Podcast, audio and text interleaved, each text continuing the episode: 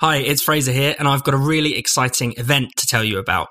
The great Rod Liddle will be joining Spiked's editor Brendan O'Neill live in conversation over Zoom on the 15th of June. You can get access to this event for free if you become a Spiked supporter. Anyone who gives Spiked £5 or more per month or £50 or more per year is eligible to become a Spiked supporter. And if you don't already give to Spiked, why not start now? Become a Spiked supporter and claim your free ticket to our event with Rod Liddle and Brendan O'Neill today. Just go to spiked-online/supporters to find out more. Hello and welcome to the Spiked podcast. I'm Fraser Myers and I'm joined by Spiked's deputy editor Tom Slater. Hello. And Spiked columnist Ella Whelan. Hi. Coming up on the show, the censorship of the lab leak theory, Freedom Day, the fall of Stonewall, and a photo of Prince Philip. A team of international experts investigating the origins of COVID-19 have all but dismissed a theory that the virus came from a lab. US intelligence officials are now redoubling efforts to investigate the origins of COVID-19. Facebook is lifting its ban on posts that claim COVID-19 was man-made or manufactured. Why did you dismiss the lab leak theory as credible? So Facebook has reversed its policy on posts that suggest COVID may have been manufactured or leaked from a lab. The so-called lab leak theory was censored on social media as misinformation and widely dismissed by the mainstream media as a conspiracy theory. Now the Biden administration is not so sure. Things have changed. Tom, what have you made of this? Well, I think it's just the most clear-cut example we've had yet about how much free speech has been curtailed during the pandemic and on the issue of the pandemic itself. Because as you say, not only have Facebook reversed its previous decision that it would effectively censor the lab leak theory, but also you've got this response from experts in the US and across the West. You've got Joe Biden suggesting that the intelligence agencies should look more into this theory, despite the fact that for most of the past 18 months, this is something which has been censored by Silicon Valley, subject to kind of denunciation within scientific circles, generally just kind of hushed over and presented as a conspiracy theory. And yet, when you look into the details of this, this is something which was obviously worth a look from the beginning. I mean, I hold my hands up saying this isn't something that I looked into a hell of a lot because, you know, you sense what the consensus was, that this wasn't necessarily something that was worth looking into. But really, there are these two theories as to where coronavirus came from. Either it was zoonotic disease in the lingo that, like SARS and MERS, it was something that started in bats. There was some sort of intermediary and then it leapt into humans. But there have been people from the off, really, who have been suggesting that, first of all, they can find no evidence of that intermediary species. Second of all, there's this big coincidence of the fact that the city, Wuhan, in which this all started, is home to Asia's biggest lab studying coronaviruses and trying to accelerate them and trying to kind of push forward their evolution in order to examine them. And then, of course, there was also a lot of reasons to question the level of certainty that a lot of people had that this was just a conspiracy theory, that it was wrong. Obviously, you had the CCP, who had a big interest in trying to crack down on this particular story. And then even some of the Western scientists who led an open letter in the Lancet denouncing this stuff had some interest in this form of research. So it was clearly worth a look. And yet, it seems like political factors, basically. Yeah. A lot of people in the expert class and in politics more broadly decided to just completely ignore it because it was something associated with Trump. And because I think at the beginning of the pandemic, you had experts who felt the need, I think, to operate with a high level of certainty, even in very uncertain times, because they were just worried what letting debate about these issues let rip amongst the population could lead to. And because of that, we've ended up here. And it's just remarkable that there's, from Facebook or for anyone else, no real acknowledgement, really, that they have actively played a role in suppressing what is a very, very important debate to be had, whatever the truth turns out to be. Yeah, and Ella, doesn't this show the inherent problem with labelling certain ideas, certain arguments as misinformation or disinformation, and then, you know, deciding that therefore they have to be censored? Any fool can tell you that there's a massive difference between going along with Trump saying this is the Wuhan virus and actually investigating, as Tom says, something that might be, you know, not just a credible explanation for where this come from, but central to understanding how we beat it. I mean, it makes you ask loads of questions about if we knew if this is true. And I mean, there's something in me that says it's a bit suspect that suddenly it becomes credible just as long as Joe Biden says it is. And that, you know, that tells you a lot about where Facebook is taking its, you know, political cues from in terms of what it decides to censor and what it decides to allow.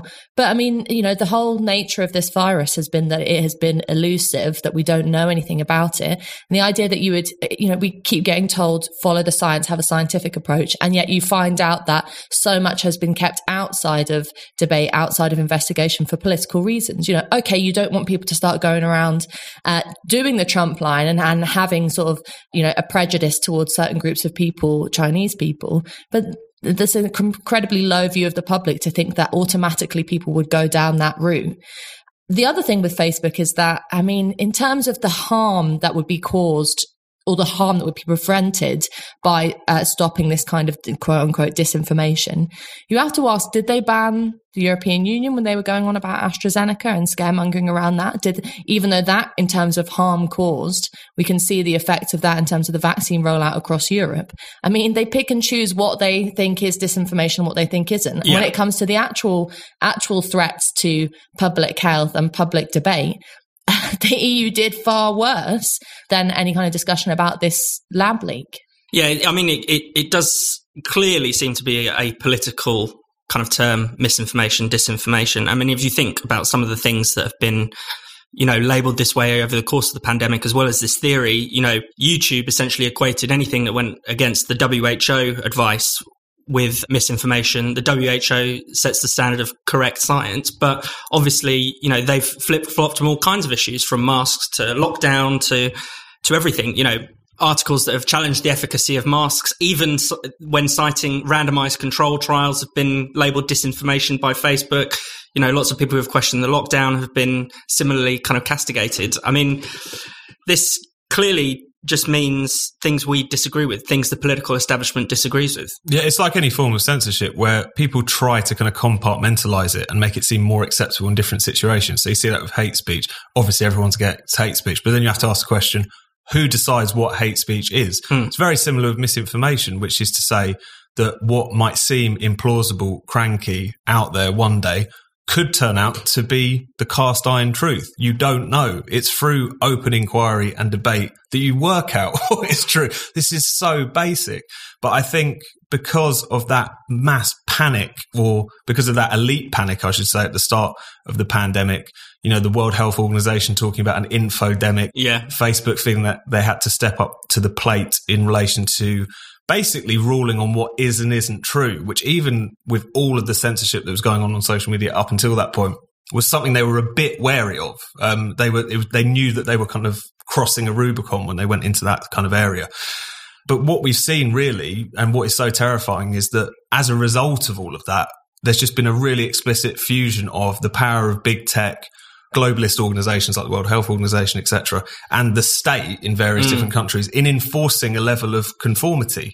And that's really dangerous when you're in a situation where you need really open discussion about what's happening, how do we respond to it, how do we stop it happening again in the future. And just all of it was fueled by this prejudice, which is to say it's better almost to have a phony, affected sense of certainty, because that's better than just letting all the idiots go on about things. It can only be negative. So it's such a terrifying precedent. Also terrifying is that there's no even acceptance that these U-turns are taking place either. That's something that's also very dangerous. One other dimension of this that we slightly touched on but haven't quite explored. I mean, it's strange because, unfortunately, you expect a level of collaboration between the US government and the tech giants. We've got used to that, especially with Joe Biden in the White House. But haven't they essentially unwittingly been helping the Chinese regime in censoring this theory? Yeah, but also it's like, in terms of deciding what is and isn't a threat, I mean, the whole nature of the people love in the West to point the finger at China and say, look how authoritarian they are in certain aspects. But as we've seen, the experience of the pandemic is that lots of people are suddenly now looking at China and its system with rose-tinted glasses, saying, well, isn't it great that they can do things so quickly and be so authoritarian in a good way because, oh, we're an emergency and you need authoritarianism in an emergency. But when it comes to, you know, actually understanding understanding what happened. I mean, there was it was kind of common knowledge that right at the start of the pandemic, China wasn't allowing enough information to come out. It wasn't being honest about what was going on, in particular in Wuhan, and that's a problem. Yeah. But it always seems to me, in particular Joe Biden, they love to set up bogeymen. And as much as Trump was a bogeyman himself, but the like anti-vaxxers or 5Gers or tin hatters, the kind of the cranks, are always posited as much more of a threat than they really are. The experience of the vaccine rollout in the UK, for example, shows you that I think all of us were surprised to see that there was really hardly any levels of anti-vax and conspiracy theories. But by banning them and by suggesting that there's this kind of seething, bubbling misinformation swell underneath everything, what you're actually doing is making normal people say, hang on a minute, why are they banning this? Is there something I don't know? Is there something being hidden from me? That's how conspiracy theories grow. Yeah. And let's talk a bit about the COVID situation in the UK. The 21st of June, Freedom Day, the date for that we all got kind of implanted in our heads for when the regulations will be scrapped, has once again been thrown into doubt. So some scientists are urging delay because of the spread of the Indian variant of COVID. Cabinet ministers are considering whether to delay another 2 weeks, possibly even another month.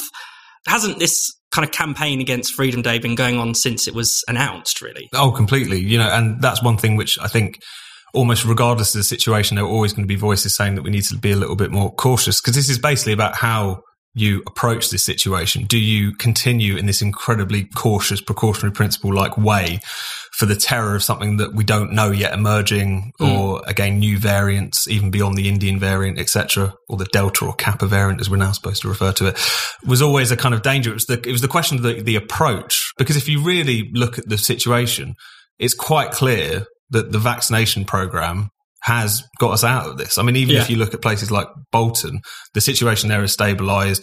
The extent of the outbreak there is very much concentrated in the under 60s, who are obviously far less vulnerable to the virus, but also less likely to have been vaccinated. So all of that is pretty clear. I think I'm right in saying in relation to hospital admissions, the trend nationally is below what the best case scenario was that SAGE presented for this particular time period. So all of that looks very positive. As you said on the podcast last week, Fraser, if we were in this situation originally, somehow, epidemiologically speaking, we wouldn't have these restrictions. Of course we wouldn't. People would say that was crazy. But the problem is that this kind of mode of governing, this incredibly cautious, this idea that it's almost neither here nor there if our liberties are returned today or in 2 weeks' time or 6 months' time, whatever. That's what needs to get shifted, because the thing is, we're never going to get rid of this coronavirus, but what we need to get rid of is this way of thinking, this way of governing, this jettisoning of civil liberties and all the rest of it. And that's obviously the key battle now. It's got very little to do with the data and a lot to do with the politics of it. And obviously, you know, as you've suggested, some people will say, oh, you've got the pub. You can invite people around, you know, what's the problem? What's the big deal? There was that real kind of complacency, especially on Twitter. There's lots of quite prominent commentators who, you know, for the entirety of the lockdown have been very much pro-lockdown, pro-harder lockdowns, were responding to the protests that happened over the weekend in central London, where, you know, thousands and thousands of people came out to oppose lockdown and to call for a reopening. And these commentators were saying, why are these people, you know, criticising lockdown? It's over.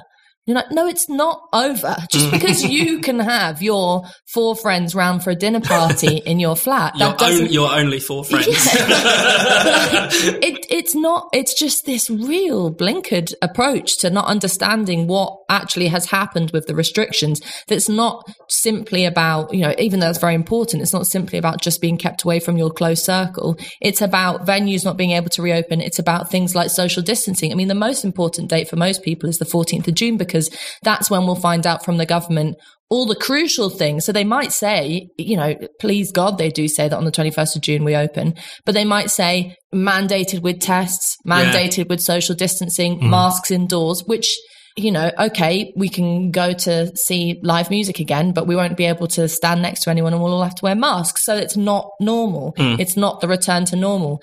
And I think the funny thing is that you have all these ministers coming out in the same breath saying the vaccine rollout's brilliant, we're so great, we're so brilliant. And they are. The vaccine rollout has been, you know, something to celebrate.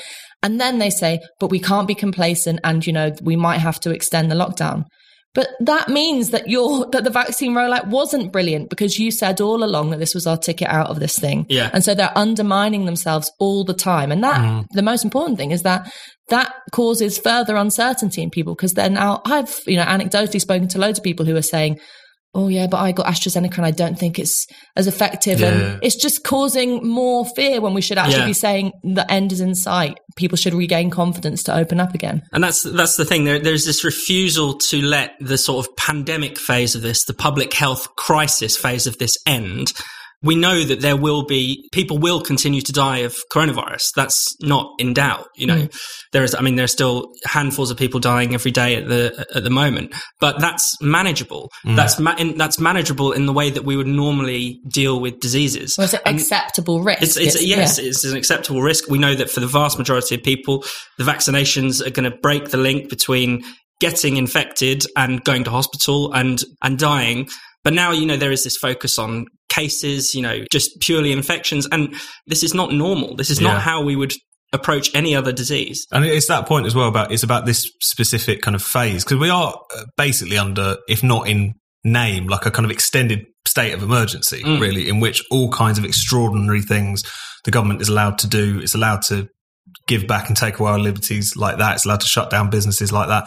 This isn't just about, understandably, people who run pubs and restaurants who know that they can't even break even given the current restrictions. It's not about the effects of that on the economy. It's the fact that for the past more than 18 months now, we've shifted into a situation in which society has been kind of turned on its head in relation to our civil liberties, in relation to the normal way in which health issues are approached, all the rest of it. And the longer that goes on, the more problematic it is. Just to suggest that, well, it's only a little bit more, misses the broader picture, which is that we've become a fundamentally different kind of society, and we need to get out of that. Now, that was never going to end on June the 21st. It wasn't that they were going to then, repeal the Coronavirus Act, get rid of all of the health regulations, all the rest of it, everything goes back to normal. It's quite clear that there's going to be a longer tail of all of this stuff into next year. The government's made that pretty much clear. But at the same time, that's what we're talking about when we're talking about getting back to normal. And the fact that people just see it as, oh, you'll be able to have a few more people around, what's the big deal? The fact that's even a discussion, that's the issue, if you see what I mean. And particularly given the good situation we're in, it's one that we shouldn't still be having at this point. Spiked is producing more content than ever. And I know you want to keep up with all the fantastic articles, essays, podcasts, and interviews that we're publishing every day. If you never want to miss anything we do, make sure you sign up to our daily newsletter. It's called Today on Spiked. Every weekday, you'll get a roundup of all of Spiked's content, plus some exclusive commentary from the Spiked team, usually Tom Slater or myself. To get all of that, just go to spiked-online.com/newsletters and sign up to Today on Spiked now. Now, back to the Spiked podcast.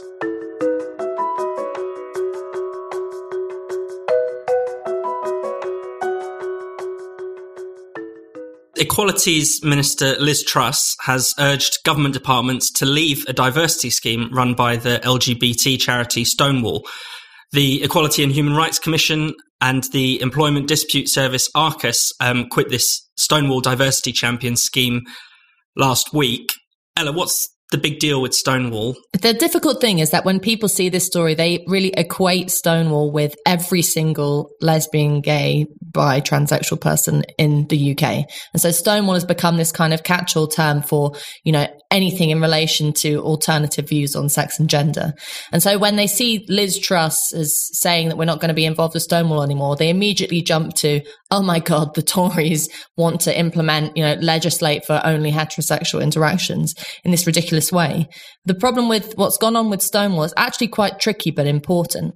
So what they do as a charity is basically have a kind of a stamp that says that your organisation or your government or whatever it is, your company, if they follow our rules and they have a sort of person who liaises with us and you implement the policies that are in line with Stonewall's policies, then you get this stamp and everyone knows that you're a great organisation and you can fly the pride flag and blah, blah, blah. A diversity champion. A diversity champion.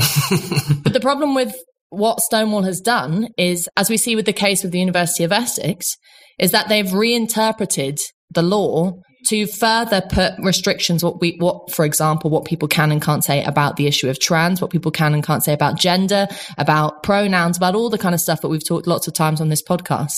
And so through that case of realizing that the Stonewall is actually just making up rules about what constitutes a diversity champion, and more importantly, what rules can and can't be used to discipline staff members. Yeah.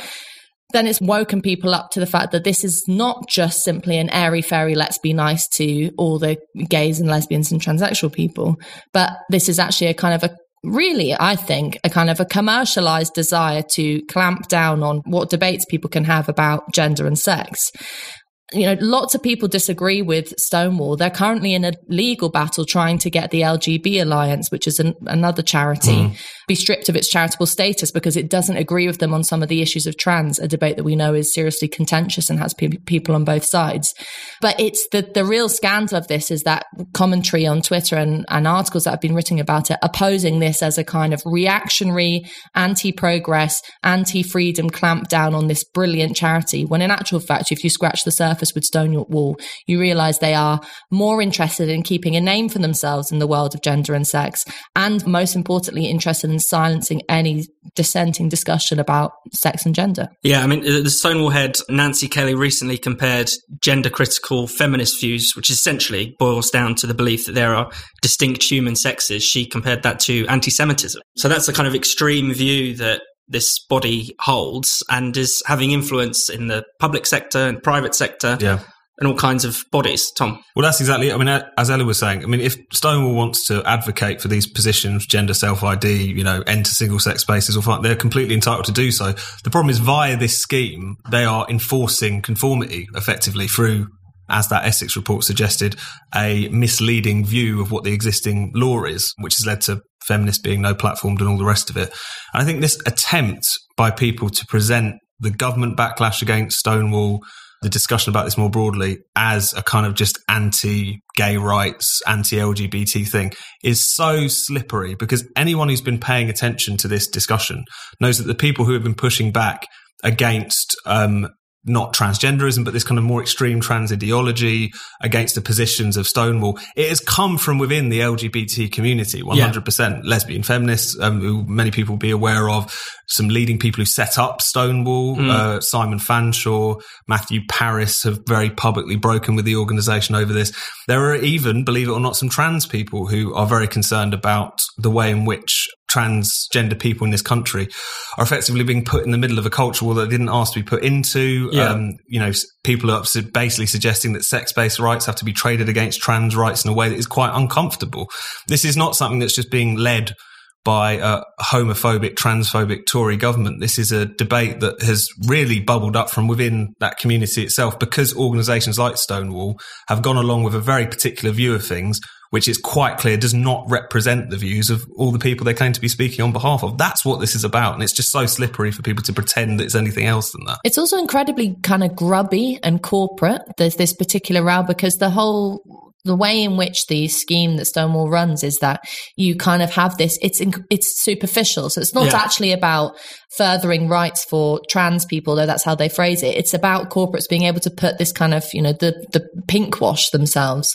For a fee. For a fee. And there's an article on Spiked that looks at this, you know, the way in which Stonewall changed from being historically a gay rights organisation to then finding the cause of trans in the last 15 years, because it was at crisis point in around 2014 and 15, where it, you know, had passed laws, it had been successful in its campaigns, and suddenly it was this massive organisation with lots of stuff that didn't have a cause, which lots of charities have this problem where you fundraise and you suddenly think, what are we going to do with all of this? And so there's a real kind of manufactured commercial aspect to this, which is really pushing away from the realm of politics, where all of this has to be up for discussion. I know it's the favourite refrain of these kind of campaigners, in particular the more extreme trans activists, that, you know, my rights and my life is not up for debate.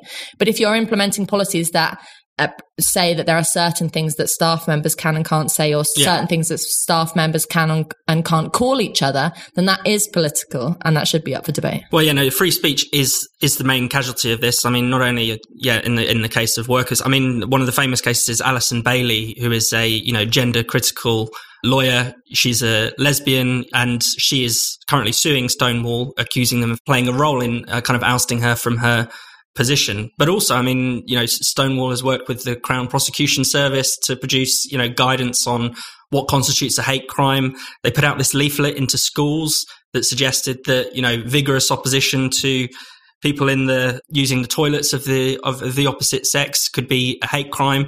Eventually it was withdrawn after complaints. But you can see that really one of the main casualties is free speech and free and open debate. Now, speaking of which, we should talk a bit about what's going on at King's College London. Quite a funny story.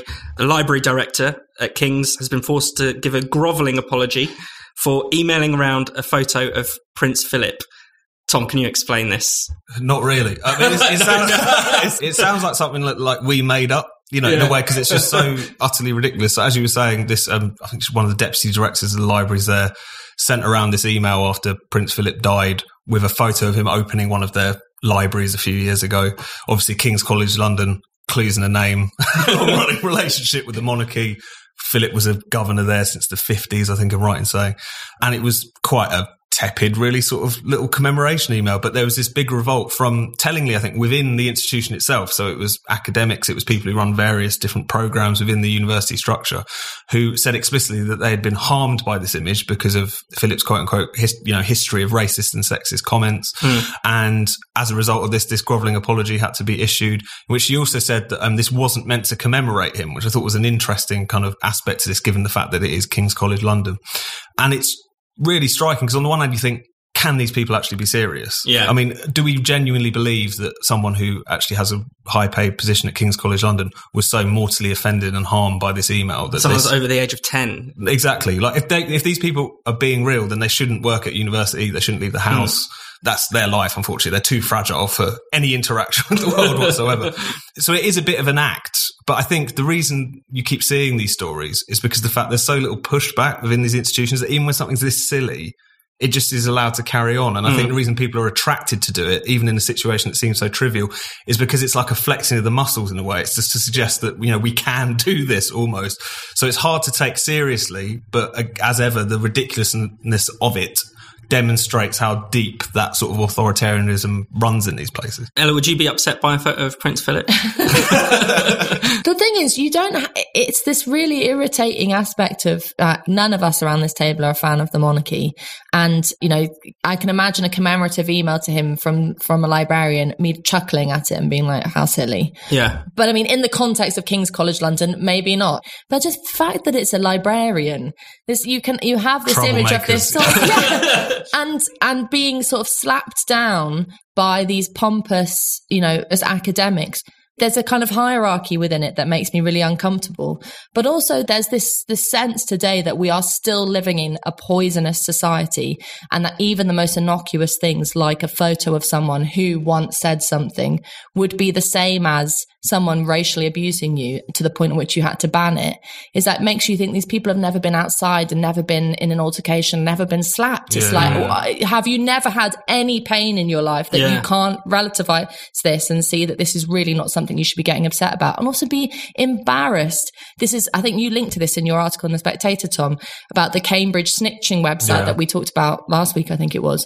It's like, it'd be embarrassed to be a kind of a snitch or a complainer, a moaner all the time, that you would send an email to make someone feel bad. If you got that much of a problem with it, go down to the library and have a debate with her about Prince Philip. Yeah. The point is to take offence, really, in a way. Like what the thing that you're taking offence at is almost doesn't matter, because this bloke was pushing 100 years old aristocrat. Of course he said some dodgy things in the past. Like, this is just obvious to anyone. Everyone knew this. But at the same time, it's almost like the reason that you just see this stuff time and time again over increasingly trivial issues is because that kind of behaviour is incentivized. Yeah. That kind of behaviour comes with results. People have to apologise or get investigated or be sacked or whatever. And basically behaving like a massive baby all the time is how you gain status in these organisations. And the longer that goes on, that ridiculous stories like this are just going to continue to proliferate.